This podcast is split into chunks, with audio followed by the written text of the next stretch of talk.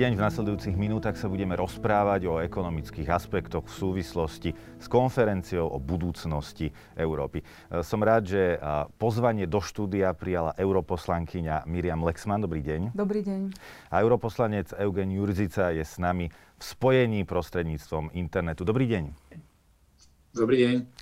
Konferenciu o budúcnosti Európy e, organizujú európske inštitúcie, Európsky parlament, Európska komisia, Rada EÚ. Ehm, táto iniciatíva vlastne dáva možnosť e, občanom e, vyjadriť svoj názor na budúce smerovanie EÚ, na to, čo by vlastne chceli v Európskej únii zlepšiť, ale hlavne ide o to smerovanie, kam sa má starý kontinent posúvať.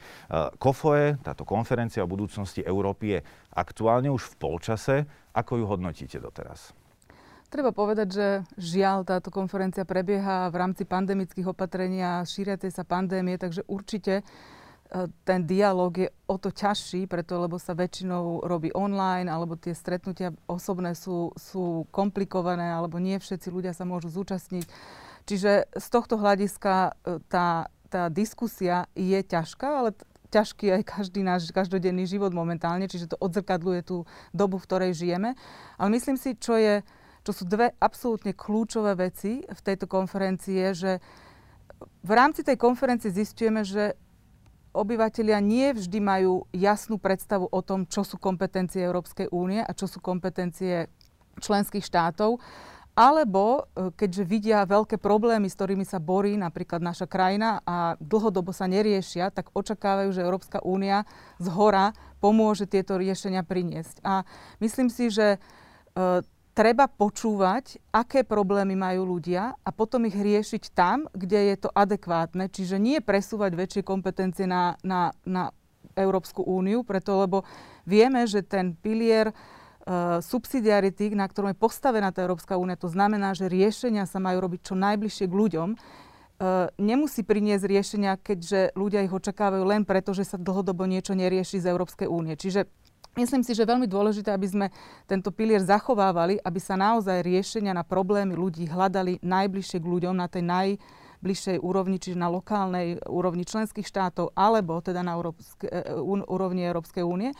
A potom e, e, v podstate, čiže keď sa týka akože všetkých tých problémov, ktoré ľudia vyjadria, je dôležité, aby počúval nielen, počúvala nielen Európska únia, ale počúval aj štát a potom t- tie riešenia sa hľadali na všetkých možných úrovniach. A chcem povedať ešte, to slovo počúvam je veľmi dôležité, preto lebo už sme mali viackrát také konferencie o budúcnosti Európskej únie.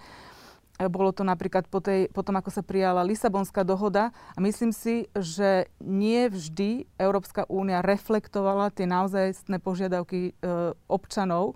A ide si takým svojim tempom, ide si svojou cestou a je veľmi dôležité, aby naozaj sme počúvali nielen my europoslanci, ale aj členovia komisie, Eh, a samozrejme aj predstaviteľa štátov, čiže rady, to, čo ľudia očakávajú, čo sú ich problémy a naozaj momentálne počas tejto pandemickej eh, doby tie problémy narastajú, možno tam, kde doteraz sme ich nevideli, alebo teda tie slabosti v, v riešeniach sa ukazujú práve počas tejto pandemickej doby. Ja si myslím, že aby sme mali otvorené uši a oči, to je najpodstatnejšie do budúcnosti Európskej únie a celkovo budúcnosti občanov a, a ich blaha.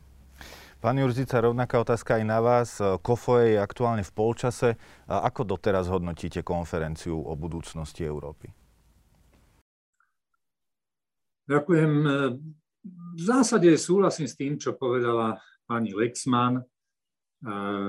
Doplním to, že e, ono tie návrhy, ktoré občania dávajú, tak ešte nevieme celkom vyhodnotiť. Oni, oni ako by sa dostali teraz sa dostávajú do takej akejsi miešačky, kde budú ich nápady, budú tam aj politické možnosti, ktoré má e, Európska únia a členské štáty a budú tam aj odborné analýzy.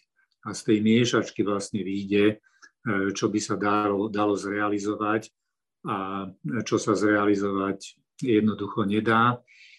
A ja teda osobne dúfam, že e, sa viac e, presadí znižovanie priepasti medzi, informačnej priepasti medzi občanom a Európskou úniou. Tak to vychádzalo aj z, tej, z toho strednodobého hodnotenia komisárky Dubravky Šujcovej, ktorá tú konferenciu strednodobo hodnotila. Toto bol jeden z príkladov, čo občania požadujú. No a, a verím tiež, že okrem tej zrozumiteľnosti, že, že sa e, vytvorí tlak na to, aby únia bola aj transparentnejšia samozrejme, aby sa častejšie robili tie analýzy hodnoty za peniaze. V ostatnom čase mám pocit, že aj tak troška ako keby rástol protekcionizmus e, v Unii, tak, tak verím, že aj to sa podarí zastaviť. A to, čo hovorila pani Lexman, považujem tiež za kľúčové. Je dôležité, aby sme všetky problémy neriešili len tým, že, že sa pokúsime rozhodovanie centralizovať. A to sa môžeme pozrieť aj na Slovensko, že koľko riešení reálnych problémov nachádzame v centralizácii. E, takže keď, keď e, to nie je univerzálne, univerzálny liek na Slovensku, zrejme nebude ani v Únii. Takže ja, ja som taký, taký veľmi obozretný optimista pri hodnotení doterajších výsledkov. A ešte nevieme celkom povedať. Dúfam ale, že z tej miešačky e, niečo nakoniec vyjde a že, e, že tie riešenia budú, budú rozumné a posunú úniu dopredu. Ja len našim divákom pripomeniem, že niektoré panely už e, prijali svoje odporúčania, napríklad e, panel o európskej demokracii, hodnotách a právach, právnom štáte a bezpečnosti e, prijal na svojom záverečnom zasadnutí celkovo 39 odporúčaní. Zasadnutie panelu o zmene klímy, životnom prostredí a zdraví sfinalizovalo 51 odporúčaní. A teraz pôjde zasadnutie na tému silnejšia ekonomika, sociálna spravodlivosť, pracovné miesta, vzdelávanie, kultúra, mládež, šport, digitálna transformácia. Toto je naplánované na 25. až 27. februára.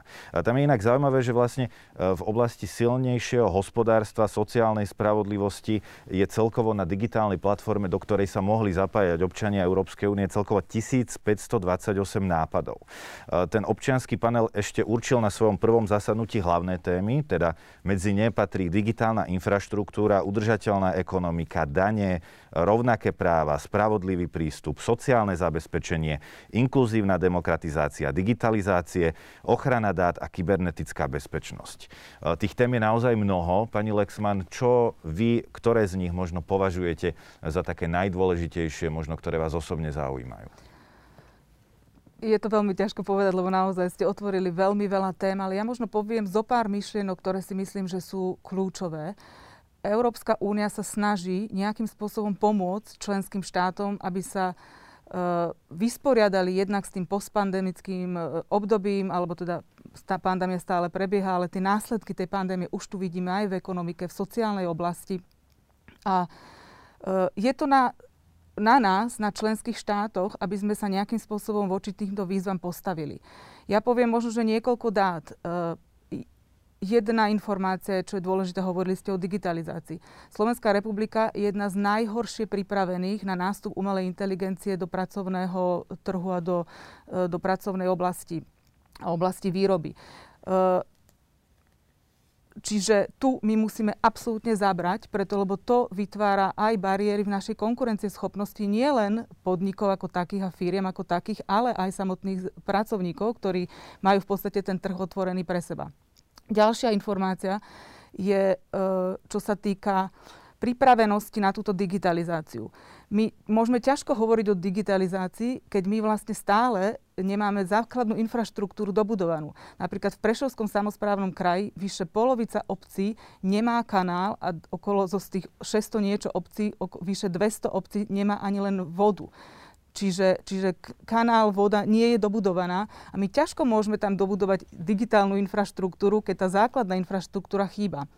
A potom, e, čo sa týka konkurencieschopnosti týchto regiónov, samozrejme vidíme tam, že tie regióny nikdy nedobehnú tie vyspelejšie regióny v Európe, preto lebo lebo viac menej my musíme začať od základu. A teraz poviem jednu takú informáciu, na ktorú dlho rozmýšľam. Ja som, keď sme začali diskutovať o, fond, e, o, o pláne obnovy, tak som viackrát vyzývala, že je absolútne dôležité, aby ten plán obnovy, štruktúrálne fondy, čo sú tie dva veľké zdroje eurofondov, ktoré prúde na Slovensko, a náš rozpočet, aby bol synergicky využívaný.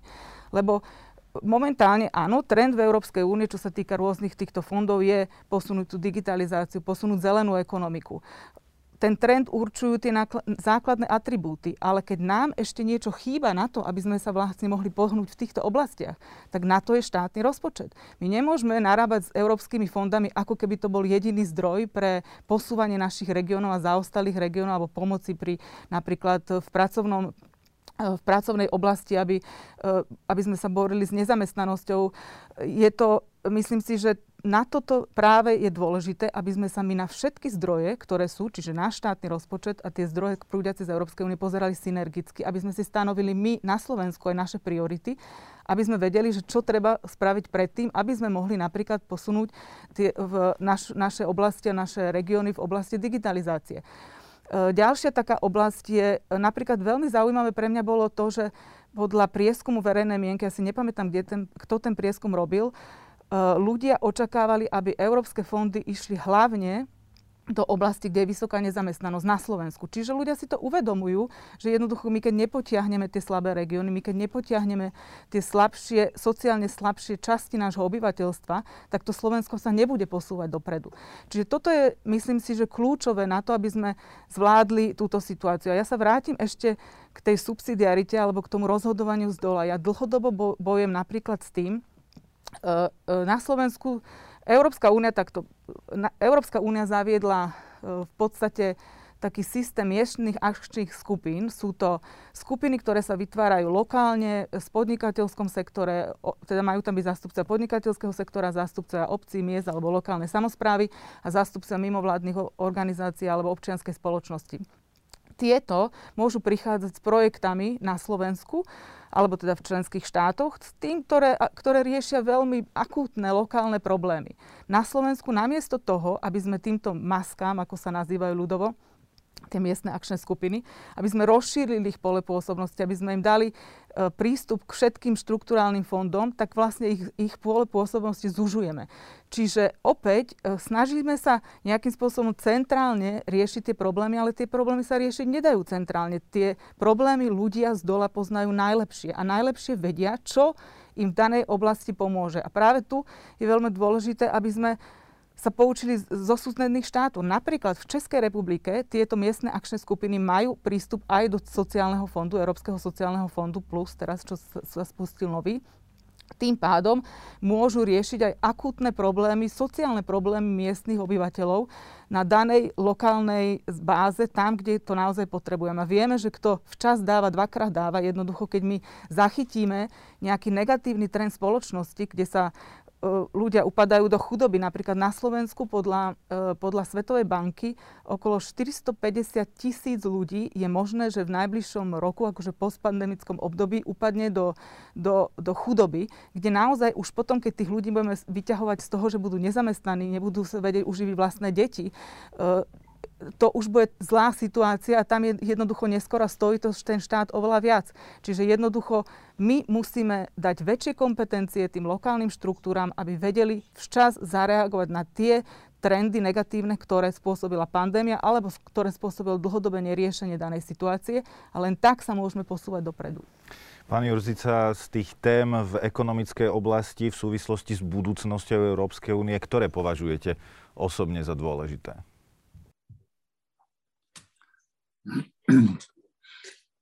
Za kľúčové samozrejme považujem, aby sme minimálne udržali hospodársky rast a teda po pandémii, aby sme ho zvýšili.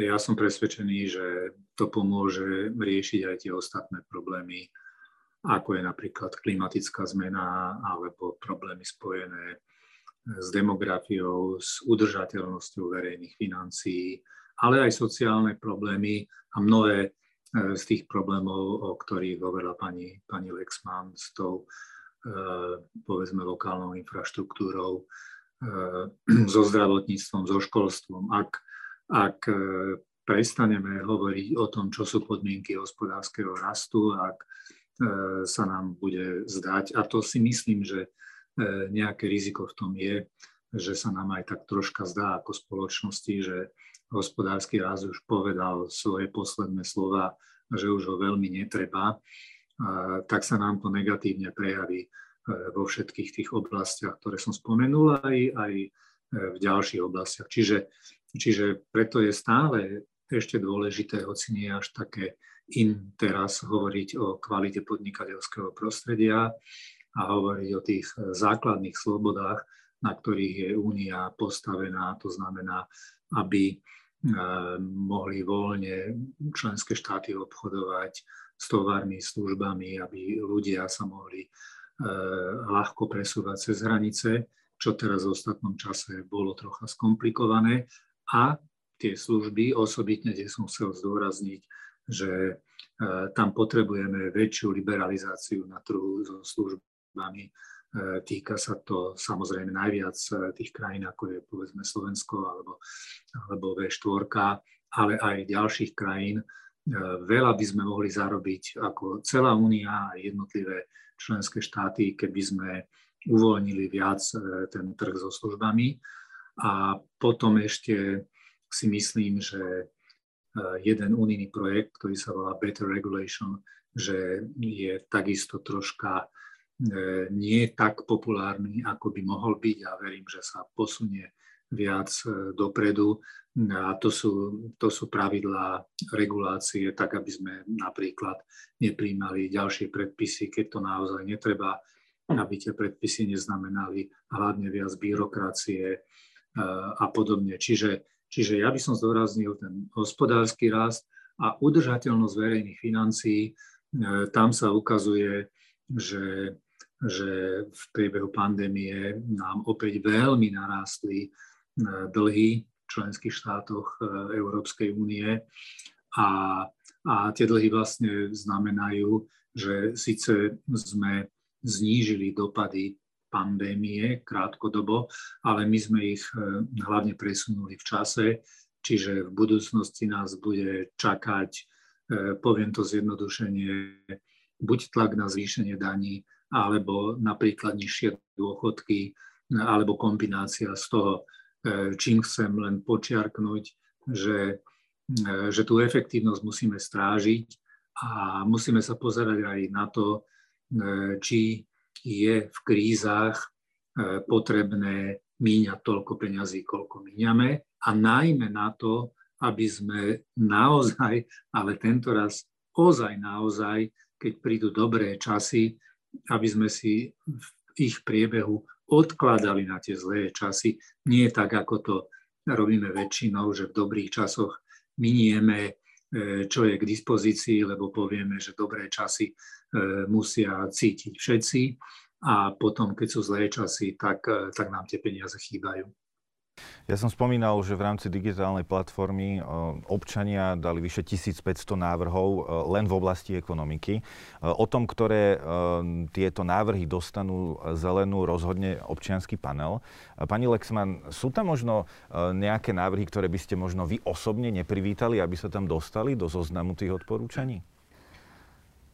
Myslím si, že určite všetky návrhy majú svoju relevanciu ale ako som hovorila na začiatku, podľa mňa je veľmi dôležité, aby sme potom rozlíšili, že kto má daný problém riešiť.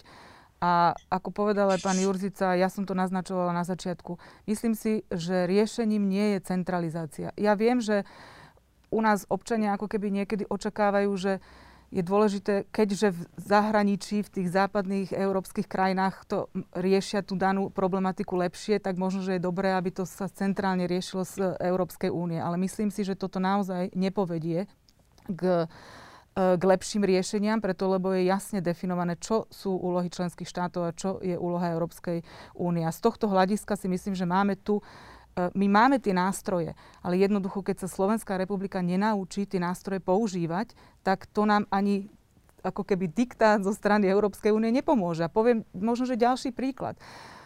Riešime tu nedostatok lekárov. Teraz počas pandémie sa to ukázalo ako akútny problém. Jednoducho naši všeobecní lekári postupne odídu do penzie, my nemáme nových lekárov, to je jeden problém a druhý problém je naozaj odchod e, lekárov, do ktorých my investujeme ako štát. U nás je vzdelanie zadarmo, my ako štát investujeme do tejto mladej generácie a oni odídu. My sme v KDH sa snažili, máme kontakty s mnohými lekármi, celý panel odborníkov na zdravotníctvo, sme sa snažili zistiť, čo sú dôvody týchto mladých ľudí, prečo odchádzajú. Nie je to len výška platu. Je to možnosť realizácie, možnosť používania moderné technológie, možno byť, možnosť byť súčasťou nejakého výskumného projektu. A napríklad toto nám Európska únia ponúka. Len čo sa stane u nás je, e, my e, investujeme do infraštruktúry vďaka európskym financiám. Postavíme naši KDH starostovia, niektorí postavili tie uh, uh, centrum uh, zdravotnícke ako miestne, lokálne, áno. Lenže problém je v tom, že nevedia tam zohnať lekárov. Lekár buď chce pracovať v nejakom meste, nepôjde na vidiek, ale práve preto, že jemu tam nič neponúkame. My máme aj program, rezidenčný program pre, pre lekárov, ktorý úplne zlyhal na Slovensku. A môžeme čerpať práve tieto fondy. Napríklad teraz je ďalší fond EU for Health, z ktorého sa môže čerpať na na takéto programy, môže sa čerpať na vedu a výskum. Ja si myslím, že napríklad, pokiaľ my by sme dali týmto mladým lekárom, ktorí sa presťahujú do, do nejakej obce, ale možnosť participovať na me, medzinárodnom európskom výskumnom projekte, tak ten lekár tam pôjde, preto lebo jednoducho on bude mať stále kontakt s tou, ako keby sme povedali, tou špičkou zdravotníckou. Čiže my musíme premyslene hľadať spôsoby, ako zabezpečiť uh, tú zdravotnú starostlivosť. A ešte poviem, možno jed, jednu vec, čo sa týka uh, eurofondov a teda aj ekonomickej situácie. Máme tu fondy, ktoré majú riešiť celé spektrum ekonomických víziev a ekonomických problémov, hlavne v tých slabších regiónoch. Tie kohezné fondy sú vyslovene na to, aby tie slabšie regióny potiahli v Európe na, na, bližšie k tým, tým najvyspelejším. Ale aký máme problém na Slovensku? Opäť, a ten nevyrieši Európska únia, ten si musíme vyriešiť my sami. Je to obrovská byrokracia, ktorú spomínal pán Jurzica. Nezmyselné pravidlá. Ja, ja som už toľko nezmyselných pravidel si spísala, ktoré sme si vymysleli my na Slovensku. Oni nie sú diktované z Európskej únie.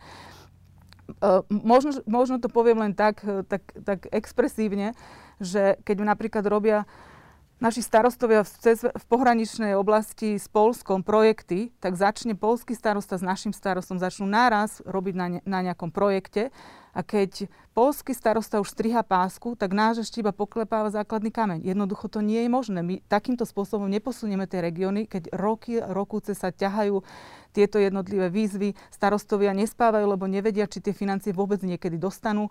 Jednoducho je tam obrovské množstvo problémov byrokratických, ktoré sme si vymysleli tu na Slovensku.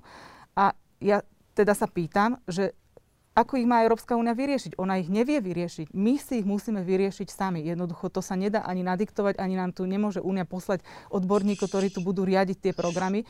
My si tieto problémy musíme vyriešiť sami a musíme sa naučiť využívať tu e, to, že sme súčasťou tej Európskej únie, tie dobrá, ktoré tá Európska únia ponúka a synergicky to e, e, nejakým spôsobom tlačiť tak, aby s tými dobrami, ktoré produkujeme my na Slovensku, Nechcem povedať, že tu sa nič nedeje, naozaj akože máme tu e, máme tu úspešných podnikateľov, len my musíme pomôcť na to, aby jednoducho posúvali to Slovensko ďalej. A to sa žiaľ nedeje.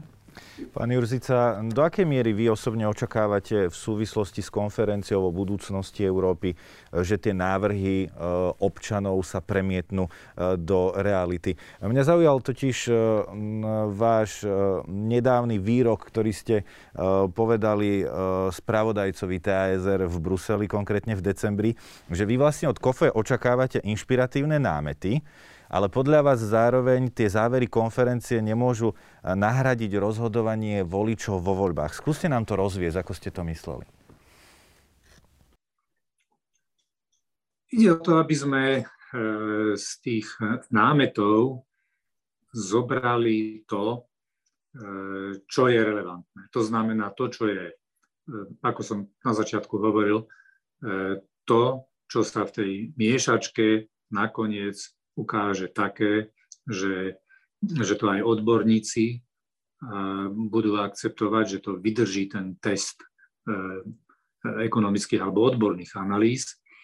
A to, čo bude aj politicky realizovateľné, v minulosti som mal pocit, že tak troška sa podobné podujatia mali využiť aj, aj na to, aby, aby občan takýmto spôsobom rozhodol o strategických veciach v, v Európskej únii. A to je, to je dosť ťažké takýmto spôsobom tú priamu demokraciu presadzovať. To znamená, myslím si, že keby tam boli návrhy, ktoré budú ozaj významným spôsobom strategicky meniť budúce usporiadanie únie, tak aj tak budú musieť prejsť tými, tými cestami, o ktorých som hovoril, tou miešačkou, a v zastupiteľskej demokracii je to jednoducho tak, že v konečnom dôsledku e, v tom systéme, aký máme, e, budú rozhodujúce nielen, nielen parlamenty členských štátov a, a Európsky parlament, ale aj vlády členských štátov. Takže toto je asi odpoveď na tú vašu otázku. Zorganizovať konferenciu o budúcnosti Európy bol v podstate nápad uh, francúzského prezidenta Emmanuela Macrona. Ono teraz je veľkou snahou francúzského predsedníctva dokončiť COFOE, teda ešte dokiaľ bude tie opraty držať Paríž. Pán Jurzica, vy osobne akú úspešnosť konferencie očakávate? Ja vám to um, teraz v strede vám to neviem povedať. Eh, očakávam zatiaľ podľa toho, aký je vývoj, tak to komentoval aj minister zahraničných vecí eh, Slovenska, ktorý, ktorý povedal, že teda eh, zatiaľ tá konferencia nie je až tak viditeľná, ako by sme si želali, ale to ešte neznamená, že to je posledné slovo. Ja si myslím, že naozaj niektoré nápady už teraz sú inšpiratívne, niektoré sú ale také, že E, čo som si pozeral, tak veľmi veľa občanov požadovalo, aby, aby prišlo viac peňazí z hora, e, zo strany teda štátu alebo komisie a únie teda. No a to samozrejme musí prejsť tým testom, e, ktorý povie, že koľko peňazí môžeme rozdávať. A nemôžeme ich rozdávať nekonečne veľa. Čiže Čiže možno, že občania budú v tomto smere trocha sklamaní, ale ja som trocha, ja si myslím, že som e, taký reálny optimista, že, že niektoré nápady sa budú dať realizovať a že, že niektoré proste neprejdú, takže, takže očakávam, e, neočakávam nejaký brutálny úspech, ale očakávam, že niektoré, niektoré nápady sa využijú. A treba to brať tak, že že Slovensko má 5 miliónov obyvateľov, Únia pol miliardy a že keď aj posunieme okrôčik nejakú oblasť, tak ovplyvňujeme obrovský, obrovskú skupinu ľudí a teda kumulatívne tú kvalitu života dokážeme zlepšiť viac. Čiže povedal by som, že, že aj z menších, ako to klasik povedal, musíme sa naučiť aj z menších posunov dopredu veľmi sa radovať. Ešte na začiatku konferencie vtedajší predseda Európskeho parlamentu zosnulý e, David Mária Sassoli povedal, že e, vlastne tie výsledky KOFOE, e, ktoré zohliadňa návrhy občanov, že nemôžu niektoré veci byť tabu, napríklad zmeny zmluv o fungovaní Európskej únie. No niektorí politici sa otvorene toho boja. Neprinieslo by to podľa vás rizika, alebo možno ste za to? Niektorí slovenskí europoslanci totiž za to napríklad sú. Pán Šimečka v rozhovore pre TASR TV povedal, že on by sa vlastne ani nebránil otváraniu zmluv. Váš názor je aký? Ja si myslím, že je veľmi dôležité poprvé vypočuť si názory, nebáť sa žiadnych názorov, nebáť sa žiadnych návrhov a potom zvážiť, že čo naozaj povedie k lepšej Európskej únie alebo k lepšej budúcnosti nás, Európanov. Preto, lebo ako som už povedala aj predtým, nemyslím si, že ten presun kompetencií na, na ako keby vyššie na tú Európsku úniu musí nevyhnutne alebo môže nevyhnutne priniesť e, pozitívne riešenia. Jednoducho, e, myslím si, že mnohokrát občania vychádzajú z tej reality, že nám sa to tu na Slovensku nedarí a očakávajú, že Európska únia nám to pomôže vyriešiť. Len problém je v tom, že ono to tak ne, nemusí byť. A ja už som dala niekoľko príkladov v tej predchádzajúcej odpovedi, keď, si, keď jednoducho my máme problém, že nevieme čerpať to dobro, ktoré vychádza z Európskej únie, napríklad eurofondy. Sme jedni z najhorších krajín. Veď polovicu, teraz nám hrozilo, že polovicu toho E, toho obnosu financí, ktoré sme mohli použiť na posun slovenských regiónov dopredu, vrátime. Samozrejme, ešte teraz dobiehame toto e, to čerpanie, ale jednoducho sme na tom veľmi zle. A toto nám nepomôže vyriešiť Európska únia, lebo ako som povedala, Európska únia nemôže robiť tie rozhodnutia za nás. Tie sa musíme naučiť robiť my sami. My sa musíme naučiť narábať s peniazmi, efektívne ich využiť, poučiť sa možno z toho, že aj Polsko, aj Česká republika dokážu neuveriteľne efektívne využívať tieto európske zdroje na, na to, aby tie slabšie regióny ťahali dopredu. A to sa musíme naučiť aj my. A e, práve preto si myslím, že Samozrejme, musíme byť otvorení akejkoľvek diskusii, ale na druhej strane my musíme potom, ako pán Južica hovorí z tej miešačky, vybrať to, čo je poučka pre Európsku úniu a to, čo je poučka pre členské štáty. Kto má vykonať to, aby sa zlepšila tá daná oblasť, ktorú občania požadujú. A poviem možno, že ešte jednu vec, ktorá sa týka tej centralizácie alebo zmeny zmluv. My momentálne, žiaľ v Európskej únie mnohokrát nedodržiavame tie zmluvy presne tak, ako boli myslené. Ja som už viackrát spomenula príklad, keď 80% toho tých správ, ktorých prerokúvame v, Európskej, e, v, Európskej, v Európskom parlamente, nie sú legislatívne návrhy, ktoré patria do kompetencie Európskej únie. Čiže jednoducho sú to nelegislatívne návrhy a mnohé z nich ani ne, neriešia oblasť, ktorá je kompetenciou Európskej únie. A ja sa teraz pýtam, že keď my mrháme toľko energie ako v Európskom parlamente na to, aby sme riešili veci, ktoré nemáme riešiť, nemáme dostatočné množstvo energie na to, aby sme riešili veci, ktoré máme riešiť. A poviem príklad napríklad z posledného plenárneho zasadnutia na poslednom plenárnom zasadnutí, kde sa volili, volili noví lídry Európskeho parlamentu, čiže veľká časť agendy sa venovala tej oblasti, tým voľbám, ale mali sme tam ešte priestor, aby sme otvorili niektoré otázky. Ja som napríklad otvorila otázku, že momentálne Čína de facto uvalila uvalila sankcie na spoločný európsky trh cez Litvu. Keďže sa tam zhoršili vzťahy medzi Čínou a Litvou, Čína prestala dovážať niektoré produkty, ktoré jednak sa vyváža, vyrábajú v Litve, alebo produkty, ktoré sa vyrábajú v iných členských štátoch, ale sú tam komponenty, ktoré sú vyrobené v Litve. To je obrovská hrozba pre náš spoločný trh.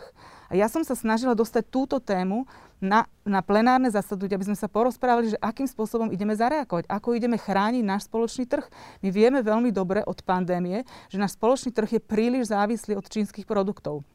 Čína nám, nás dokáže takýmto spôsobom v podstate vydierať a dokáže to, to ekonomické dobro, ktoré je nejakým spôsobom vytvárané tu, dokáže znehodnotiť tým, že v podstate tie, tie produkty bez toho, aby, aby sa to riešilo nejakým zmluvným spôsobom. Jednoducho porušovaním zmluv Čína vydiera Európsku úniu. Ja si myslím, že toto je vážny problém, hlavne momentálne, keď, e, e, keď pandémia spôsobuje ekonomický pokles, a upozorňujem na tento už problém dlhodobo. Mne sa nepodarilo zaradiť túto oblasť na plenárne zasadnutie, aby sme o tom diskutovali. Ale na druhej strane bod o, o, o sexuálnych a reprodukčných právach bol zaradený je to oblasť, o ktorej diskutujem už mnoho a stále tvrdím, že táto oblasť nepatrí do kompetencie Európskej, Európskej únie. Čiže uh, ja chcem povedať len to, že keď chceme, aby Európska únia fungovala, uh, bola funkčná, tak možno nám stačí dodržiavať tie dohovory tak, ako sú nastavené dnes a nie hľadať riešenia v tom, že presunieme ešte viac kompetencií do, do rúk Európskej únie, ale práve to, aby sme primeli inštitúcie Európskej únie, aby sa venovali tomu, čomu sa majú venovať, aby sa venovali reálnym problémom, ktorým napríklad, ktoré sa týkajú spoločného trhu, ktoré naozaj prinesú dobro a riešenia pre členské štáty a je to kompetencia Európskej únie. Pán Jurzica, poďme sa ešte na záver. Vy ste spomínali, že, že podľa vás tá konferencia až tak nerezonuje. Mňa by zaujímalo, že čo by sa možno v tom slovenskom kontexte dalo na tom zlepšiť.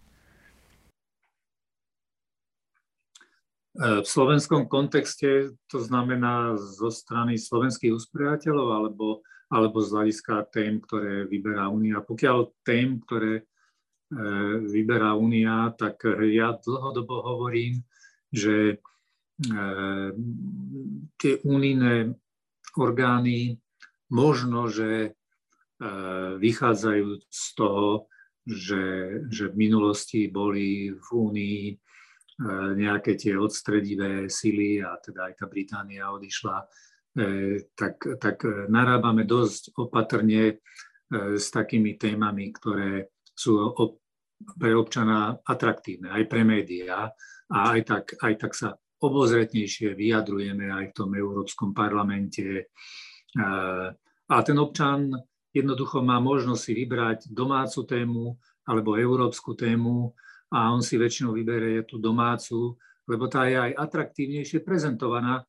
Atraktívnejšie, e, keď to mám preložiť do serióznejšieho jazyka, tak, tak zrozumiteľnejšie je prezentovaná tá téma a e, čiže ja si myslím, že aj s tým, aj za cenu toho, že by sa troška aj zaiskrilo, že by sa mohli tie témy aj troška viac e, polarizovane prezentovať, aj s tým, že teda budú rôzne názory. E, myslím si, že riziko nehrozí, alebo veľmi malé riziko hrozí, že by že by členské štáty vystupovali. Teraz už tá vlna, ktorá bola pred 5 rokmi zhruba, už nie je taká vysoká, že by, že by aj na Slovensku niekto organizoval referendum za vystúpenie z NATO alebo z Únie.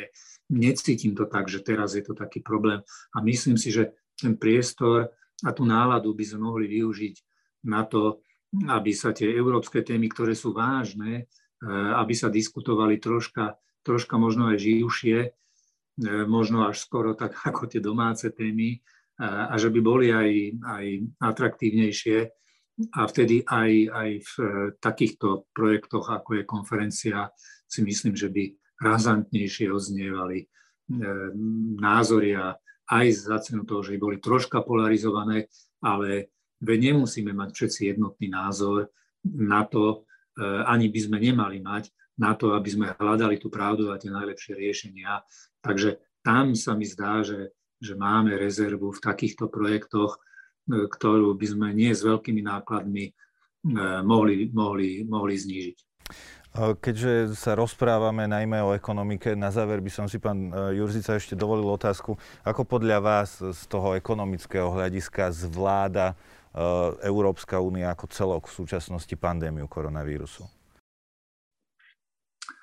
No, tuto mám na vás pripravený trik, ktorý som vám nehlásil a ukážem vám graf. E, dúfam, že bude vidno. E, ten graf, no, ten graf e, e, ukazuje vývoj v priebehu pandémie, vývoj niektorých ukazovateľov e, a vidíme, že toto bol, bola taká zvláštna kríza, že hrubý domáci produkt v priemere dokonca narástol. Ehm, ten modrý taký stĺpček, to je Slovensko a ten oranžový je Európska únia. Zamestnanosť dokonca narástla, mzdy narástli, spotreba domácnosti, domácnosti v Únii klesla, u nás dokonca narástla. Úspory ľudí v bankách neskutočne narástli a takisto aj mm, majetok finančných inštitúcií. Čo sú problémy? Vidíme ich na tom, že narástol aj verejný dlh a narástli, narástli ceny, narástla inflácia. Čiže ja si myslím, že, že celosvetovo to, že sa rozložili náklady krízy v čase, to bol dobrý krok. Myslím si, že, že e, troška sme aj prestrelili, lebo tá kríza nakoniec dopadla tak, že vlastne nebola v priemere citeľná, ale zvýšili sa, zvýšila sa inflácia, zvýšili sa dlhy. Tie dlhy raz zaplatíme a tú infláciu platíme už teraz, takže Takže to je jeden, jedno také poučenie, že pozerajme sa obozretne, rozdávajme tie veľké peniaze. A druhé je také, že e, často tie krízy, aj o tejto sa hovorilo, že bude mať e, priebeh písmena V, to znamená prudký pokles, prudký narast. Potom sa začalo hovoriť, že ten priebeh bude ako písmeno U, to znamená taký mierny pokles a mierny nárast. A na konci sa už hovorilo, že, že je to písmeno K.